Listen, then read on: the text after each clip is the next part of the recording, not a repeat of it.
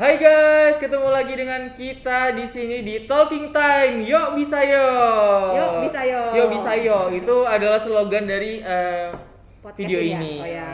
Oke. Nah, perkenalkan nama saya Fahmi Nur Zaki. Saya adalah alumni dari 2018, lama banget angkatan tua.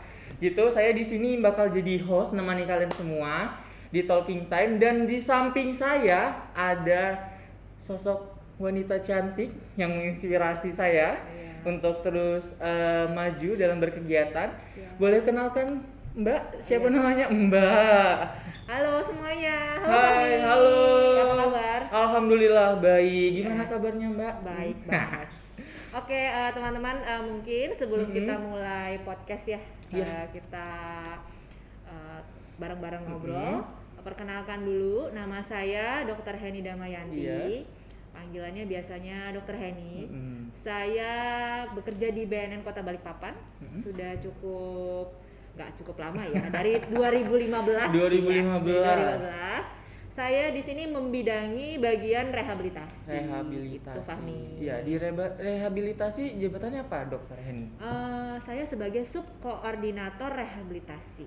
Subkoordinator. Iya. Itu apa sih bedanya subkoordinator sama kasih? Kan sebelumnya tuh kan kayak Kasih ya. setaunya Fami tuh adanya kasih Oke, ya gitu. heeh. Eh, memang karena ada perubahan dalam Hmm. organisasi ya Fahmi, jadi eh, kepala seksi itu Hmm. sudah ditiadakan ya, jadi Oh, diganti ditiadakan. sekarang dengan sub koordinator. Mm-mm. Tetapi fungsi dan tupoksinya sama aja, Oh, sama, aja. seperti ka- kepala seksi gitu. Hanya saja yang membedakan adalah namanya. betul namanya. Nah, kebetulan kan di Dokter Heni ini kan eh, orang rehabilitasi ya. Iya, betul. Nah, eh, bisa nggak jelasin apa sih rehabilitasi itu? Kan mungkin mindsetnya orang rehabilitasi itu kayak di karantina aja Mm-mm, gitu. mm-mm. Eh, adakah kayak kegiatan eh, di dalam rehabilitasi itu kan orang-orang cuma taunya ah rehabilitasi paling ditangkap baru Hmm. didiemin di ruangan apa gitu-gitu. Oke, mungkin banyak juga ya memang ya Hmm. Fahmi yang takut sama rehabilitasi Hmm. karena membayangkan kalau rehabilitasi itu bakal di penjara Iya, ya. serem gitu. Terus eh, dimasukkan ke dalam tempat Iya. tertutup banget terus nggak bisa berhubungan dengan teman-teman Hmm, betul. seperti itu ya. Jadi mungkin yang perlu teman-teman pendengar tahu Hmm. ya bahwa rehabilitasi itu tidak seperti di penjara, Hmm. Fahmi. Jadi rehabilitasi itu adalah serangkaian proses atau aktivitas yang membantu para pecandu Hmm. atau penyalahguna narkoba Mhm. untuk kembali pulih. Jadi dia tuh serangkaian aktivitas ya. Hmm. Jadi tidak bisa dilepaskan karena rehabilitasi sendiri ada yang rehabilitasi medis, Hmm. ada yang rehabilitasi sosial Hmm. dan kadang-kadang kita juga bisa mendengar rehabilitasi berbasis agama ya, religi gitu. Seperti apa itu contohnya Hmm, dokter Heni? Seperti misalnya ya contohnya kalau rehabilitasi berbasis religi Hmm. eh, mungkin pendekatannya adalah dengan agama, Agama. iya. Tetapi sekarang yang kita kalau di BNN Hmm. itu lebih ke rehabilitasi medis dan rehabilitasi sosial. rehabilitasi medis dan sosial. Oh, iya, Eh, betul. bisa nggak dijelasin eh, dokter Heni, Hmm. kenapa sih eh, ada rehabilitasi sosial sama medis? Kenapa rehabilitasi itu kayak nggak jadiin satu aja gitu? Namanya rehabilitasi gitu. Oke, jadi sebenarnya karena rehabilitasi ini kan saya bilang tadi sebelumnya adalah serangkaian ya. Hmm. Jadi itu eh, ada beberapa part yang Hmm. digabung menjadi satu yang kita sebut yang namanya rehabilitasi. Hmm. Sebenarnya rehabilitasi medis dan rehabilitasi sosial itu tidak bisa dipisahkan begitu saja. Hmm. Sebagai contoh seperti ini ya, rehabilitasi medis itu kan eh, tujuannya adalah eh, untuk memperbaiki atau membantu eh, para pecandu tadi Hmm. kalau memang dia punya masalah dalam medisnya. Iya. Nah, ah, misalnya ya, seperti para pengguna narkoba jenis Hmm. sabu mungkin ya setelah dia putus zat, Hmm. dia akan merasa badannya terasa capek, Hmm. ya kan, terus terasa lemas, kadang ada sakit kepala, mual, muntah. Nah, itu kan perlu terapi medis. Terapi. Nah, terapi medis di dalamnya itu adalah bagian dari rehabilitasi Hmm. medis seperti Gitu. itu. Sedangkan kalau rehabilitasi sosial Hmm. ya setelah medisnya baik, Hmm. beres gitu ya bagus, maka eh, para pecandu atau penyalahguna itu bisa diarahkan ke rehabilitasi sosial. Itu bentuknya bisa seperti ada program-program yang dibuat. Ya, contoh programnya Hmm, gimana? dokter? program-program macam-macam ya Hmm. kalau program-program. Mungkin sebelum masuk ke program kita cerita dulu kalau rehabilitasi sendiri tuh ada dua. Hmm. Rehabilitasi rawat jalan sama rehabilitasi Rawat inap. betul rehabilitasi rawat inap ya kalau kita ngomongin soal program itu bisa ada di rehabilitasi rawat jalan Hmm. atau rehabilitasi rawat inap ya kalau rehabilitasi rawat jalan itu programnya lebih simple daripada simple. Daripada rehabilitasi rawat inap Hmm. ya dalam rehabilitasi rawat jalan itu para pecandu ataupun para penyalahguna tadi akan mengikuti eh, serangkaian proses di mana di dalamnya akan ada yang namanya eh, family support group ya Hmm. jadi apa, dukungan keluarga Oh iya Hmm betul. support family, terus kemudian bisa dukungan teman sebaya, ya itu program-programnya. Kemudian akan ada pendekatan-pendekatan seperti uh, perubahan perilaku, Hmm. nah seperti itu kalau rawat Oke. jalan. Sedangkan kalau rawat inap, uh, dia itu berbasis dengan perubahan perilaku melalui komunitas. Komunitas. Jadi kan karena namanya rawat inap tuh kan kadang bareng Iya, ya, bareng. bareng-bareng. Jadi nanti perubahan perilakunya berbasis community gitu. Hmm. Itu biasanya kalau misalnya komunitas itu kayak ada kegiatan-kegiatan gitu nggak sih? Ah, bareng. Kayak misalnya eh, disuruh jadi eh, kerja jadi ini kah atau misalnya nanti ada olahraga bareng betul kah betul gitu-gitu. model-modelnya seperti itu kalau Seperti rawat itu. inap Hmm. jadi nanti ada morning meeting ada pertemuan bersama Oh, dengan wow. teman-temannya ya kan kemudian di situ nanti dia diminta untuk mengungkapkan perasaannya ya Tapi kan Hmm? eh, mengungkapkan perasaannya itu hanya dengan eh, apa satu orang eh, dari BNNK atau misalnya nanti eh, disediakan kayak ruang curhat kah atau oh gimana? enggak. Jadi morning meeting itu bareng sama teman-teman ya? Oh, gitu, sama teman-teman yang juga eh, mantan pengguna ya yang tadi mau pulih gitu intinya. Jadi bareng-bareng. Namanya juga pengob- eh, pemulihan berbasis dengan komunitas tadi. Jadi memang dia dikumpulkan bersama teman-temannya dalam sebuah program yaitu tadi untuk eh, tujuannya adalah perubahan perilaku di mana endingnya nanti dia akan pulih tidak pakai lagi narkoba. Oke. Kalau misalnya pulih berarti eh, bi eh, nggak pakai lagi, nggak bisa pakai eh kayak apa sih? Nggak bisa pakai lagi Nah, Eh, pulih itu jadi memang ya agak sulit ya kalau dibilang pulih Eh, pengguna narkoba atau mantan pengguna Hmm. mantan pe- pecandu itu kita tidak bisa katakan dia tidak akan pakai lagi gitu loh Fahmi iya. ya kan Oh. karena dalam satu waktu dalam satu waktu dalam siklus hidupnya maka Hmm. akan ada satu saat di mana eh, dia bisa terkena trigger kembali trigger atau pencetus Hmm. ya semisal eh, permasalahan utama dia menggunakan narkoba adalah karena teman Teman. ya iya. kemudian saat dia rehabilitasi Betul. dia sudah tidak kontak lagi dengan temannya Hmm. kemudian pulih nih Pas pulih, pulih eh Hubungan lagi. ya maka hal-hal pencetus seperti itu kalau yang bersangkutan hmm, eh, istilahnya dari niatnya Hmm. ya kemudian dari hasil akhir dari rehabilitasi tadi kurang maksimal hmm. bisa saja akan kembali menggunakan. Oke, gitu. seperti itu. tetapi tidak memungkinkan juga orang benar-benar pulih 100% sampai akhir hayatnya. Gitu. Ken- bisa kenapa bisa. Maksudnya tetap bisa juga pulih. Hmm, ya jadi nggak semua kita bilang bahwa dia akan kembali pakai. Hmm, hmm. Nah, bisa ada juga orang yang benar-benar setelah dia rehabilitasi dia benar-benar nggak pakai lagi sampai Hmm, akhir hayat. Iya, iya. terjadi tergantung dari yang bersangkutan gitu Oke, eh, terus Dokter Heni, Hmm. eh, tempat rehabilitasi di Kalimantan Timur nih, Hmm. selain contohnya, contoh kecilnya aja di Balikpapan Hmm. ini, eh, Bali, anu BNN, BNN ya BNN ya BNN Kota Balikpapan, di mana lagi sih? Oke, kalau di Kalimantan Timur itu memang tidak terlalu banyak ya, Hmm. Dek ya. Kalau IPWL kita sendiri atau institusi Hmm. penerima wajib lapor yang bisa menerima wajib lapor dan juga melayani rehabilitasi baik rawat jalan ya. Setahu saya di sini eh, rawat jalan atau rawat inap Hmm. ya setahu saya ini sedikit banget. Salah satunya BNN di sini. Hmm. Kemudian ada puskesmas, beberapa puskesmas di sini. Ada rumah sakit juga gitu. Eh, sedikit Sedikit. itu ya kemudian yang rawat inap Hmm. yang milik BNN sendiri cuma satu adanya di Samarinda Di Samarinda, Mm-mm, jadi Balai Rehabilitasi BNN Tanah Merah Tanah Merah. atau Oh, di disingkat Bareta Merah. Bareta. Mm, jadi Oke. orang-orang kalau nyebut BNN Tanah Merah kan karena kepanjangan Iya. ya jadi mau rehab ke mana ke Bareta Bareta, Nah, Bareta oke. itu rawat inap Hmm, baik. milik. BNN itu letaknya di Tanah Merah di Tanah Merah daerah Tanah Merah eh, Jalan Poros Samarinda Bontang Samarinda Bontang dekat berarti dekat kebun raya itu iya Iya, oke. Saya orang Samarinda Oh, soalnya iya, dulu. iya, iya, iya, apa-apa. aduh, aduh. Oke. Terus ini pertanyaan selanjutnya nih, gimana eh, tahapan-tahapan rehabilitasi ini? Biar eh, teman-teman semua tahu eh, apa aja sih tahapan rehabilitasi, mungkin dari misalnya dia datang ke BNN gitu. oke Selanjutnya gimana? Oke, kalau mau rehabilitasi ya, Mhm. kalau mau memohon bantuan layanan rehabilitasi, yang pertama harus dilakukan adalah yang bersangkutan datang ke kantor BNN. Mm-mm.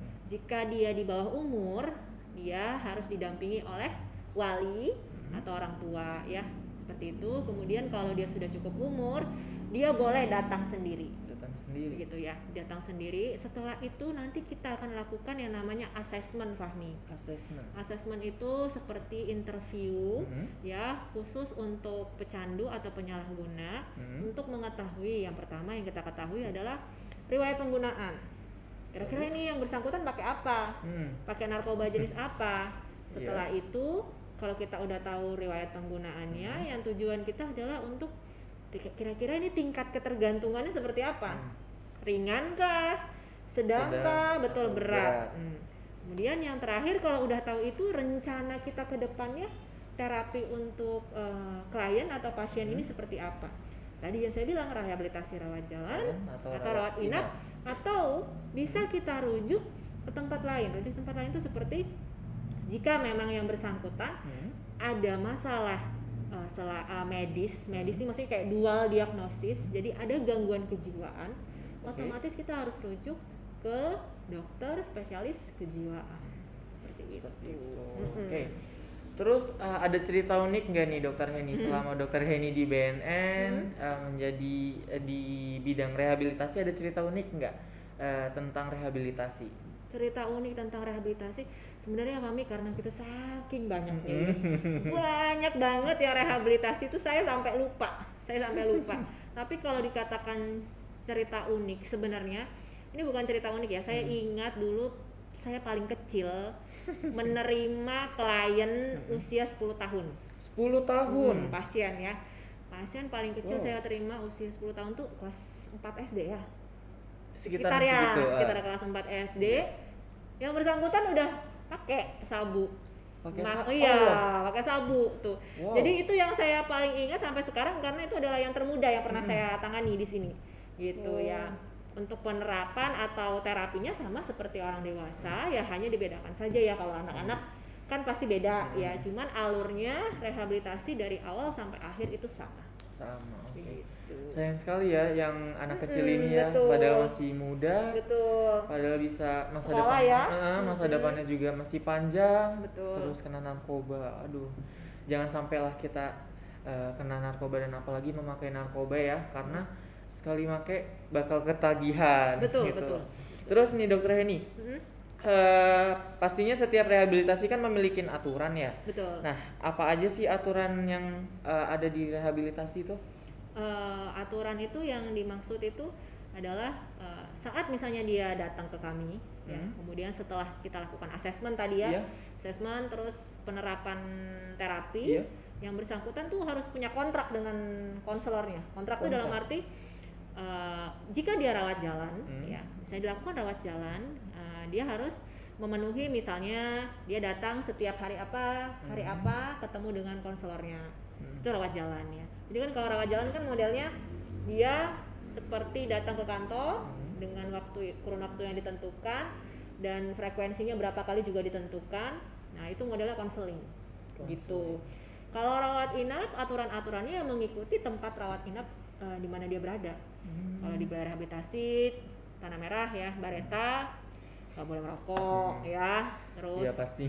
eh, apa namanya tidak boleh dijenguk selama dua minggu dulu Oh, di awal itu, dokter? karena ada proses detoksifikasi Oke. dulu ya jadi memang dua minggu pertama memang dilakukan pemeriksaan dulu ya lebih Hmm. intens oleh pihak balai dan ada waktu detoksifikasi Hmm. setelah itu nanti akan dikabari lagi keluarga boleh menjenguk Hmm. memang gitu jadi ada beberapa aturan yang tergantung tempat rehab Hmm. kalau di kami ya aturannya adalah mengikuti program rehabilitasi rawat jalan Hmm. ya sampai selesai ya dengan waktu yang sudah ditentukan. Oke. Gitu. Berarti eh, apakah kalau misalnya kita re- rehabilitasi di BNN apakah itu dipungut biaya dokter? Tidak, kalau BNN Mhm. ya tidak sama sekali dipungut biaya baik rehabilitasi rawat jalan Hmm, maupun rehabilitasi rawat inap. rawat inap. Tapi yang perlu digarisbawahi adalah Fahmi untuk akomodasi memang semua ditanggung oleh keluarga. Oke, ya, akomodasi baik dia di rawat jalan kan ya dari rumah sini dia Hmm, tanggung ya. iya. Kalau mau pengantaran ke Misalnya- Samarinda Iya, Samarinda. ya diatur oleh keluarga, ditanggung oleh Berarti keluarga. selama rehabilitasi Tidak tidak, ada pungutan Betul. biaya sama Di sekali BNN ya. Ah, Yang di BNN, yang di BNN Berarti ya. Ada lagi di luar BNN itu Betul, ada namanya swasta. swasta. Betul, gitu. swasta. Berarti dipungut biaya. Ya tergantung dari tempat rehabnya ya. Dari lembaga. kenapa di Indonesia ini ada eh, dua dua kategori eh, tempat rehabilitasi? Contohnya kayak tadi BNN sama swasta dokter Mhm, ini. mhm, Mas Kenapa? Apakah eh, itu pengaruh dari banyaknya pengguna yang direhab kah atau gimana? Iya benar-benar sekali Fami itu juga termasuk salah satunya ya. Hmm. Karena kalau BNN sendiri untuk menampung banyaknya pengguna ya Hmm. pecandu itu akan sangat sulit ya. Hmm. Makanya beberapa lembaga masyarakat Hmm. ya, mungkin ada kementerian-kementerian lain seperti Kementerian Sosial Hmm. itu juga sama-sama dengan kita bergotong royong ya untuk membangun yang namanya panti atau balai rehabilitasi Oke. untuk pengguna ya, pengguna Hmm. narkoba. Jadi bisa tercover untuk teman-teman kita yang nggak bisa rehab, Hmm. misalnya di tempat tersebut nggak ada tempat rehabnya. Hmm. Kita Oke. aja buktinya di Kalimantan Timur balai rehabilitasi punya BNN cuma satu. Hmm, betul. Ya, cuma satu dan itu mencakup Kalimantan Timur semua. Iya, Kalimantan Timur. Kaltim udah gede banget loh. gede banget Kaltim itu. Oke, terus kalau misalnya di di swasta nih, apakah sama saja eh, kinerjanya, maksudnya kayak Eh, prosesnya caranya, ya, prosesnya sama yang ada di BNN, ataukah eh, agak sedikit berbeda? Oke. Eh, setahu saya harusnya rehabilitasi itu semua sama, ya. Sama, hmm. Modelnya sama, ya hanya yang membedakan ya mungkin yang menaungi ya kalau Iya. kita ya BNN, Hmm. kalau swasta mungkin ada pihak lain seperti itu. Tapi tujuan akhirnya memang sama. Rehabilitasi adalah untuk memulihkan para pecandu atau penyalahguna. Tapi nanti adakah eh, kayak misalnya orang BNN Hmm. itu kunjungan ke Hmm. tempat rehabilitasi swasta tersebut atau Hmm, tidak ada sama sekali? ada ada beberapa memang BNN juga melakukan kunjungan ke tempat tersebut Mhm. ya tapi eh, tidak semua Tidak semua. semua. ya jadi tergantung memang yang melaksanakan MOU Hmm. dengan BNN jadi Oh, tempat oke. swasta mana yang melaksanakan MOU seperti itu Oke oke oke. Jadi seperti itu ten- cerita tentang tempat rehabilitasi. Terus nih, bagaimana seorang pengguna narkoba dikatakan harus rehabilitasi, melainkan bukan di penjara? jadi bagaimana menentukannya ya Iya menentukannya. Ini pertanyaan dari teman-teman Oke. Pertama memang harus dilakukan asesmen dulu, Fahmi. Saya bilang tadi ya di interview. Kita ini nggak tahu nih, ini dia benar-benar pengguna atau mohon maaf nih dia pengedar, ya kan? Pengedar, Kita oh. nggak tahu. Jadi kita lakukan asesmen dulu. Setelah kita asesmen sama seperti saya bilang sebelumnya, baru kita bisa tahu oh ini ringan kah? Pemakaiannya sedang, kah? atau Berat. Ya. Kalau ringan mungkin masih bisa direhabilitasi jalan ya, Fahmi. Hmm. Tapi kalau udah berat, otomatis harus kita kirim ke tempat rehabilitasi. Begitu. Tuh jadi awalnya memang harus dilakukan asesmen dan mungkin untuk pembuktiannya bisa kita lakukan tes urin. Tes urin. Tapi meskipun tes urin ternyata hasilnya negatif, Negatif. tapi dia pengakuannya menggunakan itu sudah bisa kita bantu untuk rehabilitasi. Oke. Oke, di sini kan juga ah, nih eh, pertanyaan dari teman-teman nih dari Liva, alasan rehabilitasi bagi pengguna narkoba itu kenapa? Maksudnya kenapa para pengguna pengen direhabilitasi? Hmm. Macam-macam sih alasannya mereka Iya. awalnya datang ke sini tuh kadang ada yang dipaksa keluarga, Ada di pasar paksa. dipaksa dipaksa keluarga ada yang memang mau sendiri ada yang udah capek pahmi ada yang udah desperate udah give up ya Iya. udah aduh nggak tahu lagi mau ngapain kata dia ya mending aku pulih pengen berubah. Nah, macam-macam alasannya. Ya sebenarnya alasan yang tepat adalah dari diri sendiri Dari sih ya. Iya, iya. karena kalau paksaan dari orang lain atau luar eh, Takutnya pas selesai dari rehab nanti dia bisa betul, kembali lagi gitu. Ya, betul. Oke oke, tapi ada nggak sih kayak orang yang datang eh, ke BNN minta di eh, keluarganya minta direhabilitasi tapi dia mau. penggunanya ini kayak memberontak gitu nggak Ya, mau aku nggak mau ya gitu banyak banyak ya banget banyak banyak tapi itulah fungsinya dukungan keluarga Fahmi Hmm. jadi kalau keluarga nggak mendukung Mhm. akan sangat sulit eh, kita sebagai apa ya teman-teman atau rekan-rekan dari BNN Mhm. ini bantu dia untuk rehabilitasi oke bayangkan aja orangnya udah nggak mau keluarganya nggak dukung kita nggak bisa ngapa-ngapain gitu kan Oke, terus eh, kapan or seseorang tersebut dikatakan sudah selesai dari rehabilitasi? Oke, kalau di kita itu Mhm. tergantung dari tadi tingkat ketergantungannya ya. Di Hmm. rehabilitasi rawat jalan itu tergantung dari tingkat ketergantungan. Ya tadi kan pertemuan dengan dengan beberapa kali frekuensi Iya. kita bisa lihat perkembangannya. Nanti eh, setelah kita anggap dia cukup, nanti akan ada yang namanya surat eh, selesai rehabilitasi. Selesai. Sama seperti di balai rehabilitasi juga. Setelah dia mengikuti program sampai ke akhir, nanti dia akan diberi eh, surat selesai. Kalau di balai rehabilitasi rawat inap di Hmm. Tanah Merah, Iya, Bareta itu kurang lebih enam bulan. enam bulan. Tapi apakah ada kemungkinan kayak misalnya kita melihat nih eh, perilakunya, kok kayaknya saya kurang yakin ya ini masih eh, belum bisa lepas Mhm. gitu. Apakah ada kemungkinan dia masih bisa direhab di situ lagi atau misalnya enam bulan langsung dipulangkan aja? Nah, itu nanti tergantung dari konselor di sana Hmm. ya kan. Nanti kan ada tim penilai juga ya Hmm. di sana sebelum dia di eh, apa istilahnya diterminasi atau disudahi program rehabilitasi pasti akan ada pembahasan bersama juga di sana. Ini bagaimana kliennya, pasiennya bagaimana. Seperti itu. Jadi kemungkinan-kemungkinan seperti itu bisa saja terjadi. Cuman saya menyampaikan bahwa rata-rata sih enam bulan Enam bulan. eh, sudah selesai rehabilitasi rawat inap. Oke. Gitu. gitu oke nih eh, kita udah sampai di penghujung Iya. acara nggak terasa, Nggak terasa udah ya? lama banget kita ngomong-ngomong Hah? terus eh, pesan-pesan dokter Heni eh dari dokter Heni untuk teman-teman yang nonton podcast Oke. ini apa nih pesannya Pesan-pesan mungkin kalau dari saya karena saya di bidang rehabilitasi Iya. ya paham ya. Buat teman-teman kalau punya keluarga atau teman dekat atau siapa pun lah itu Iya.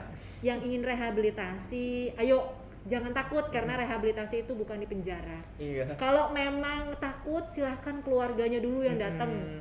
atau temennya dulu yang datang mau konsultasi nggak apa-apa gratis. gratis ya ingat Gratis. gratis, tidak dipungut biaya ya silahkan datang eh, mau konsultasi untuk rehabilitasi kita akan layani insya Allah sebaik mungkin oke gitu Ya udah, terima kasih Dokter Heni. Sama-sama, Fani. Terima kasih banyak pesan-pesan dan cerita-cerita uniknya. Mohon maaf kalau Iya. misalnya ada salah-salah kata. Siap. Dan teman-teman semua, kita udah sampai di ujung acara. Jangan lupa di like and subscribe dan juga di share kepada teman-teman semua tentang informasi rehabilitasi Betul. dari Dokter Heni tentunya dari BNNK Kota Balikpapan. Hmm. See you next time and bye bye. Dadah.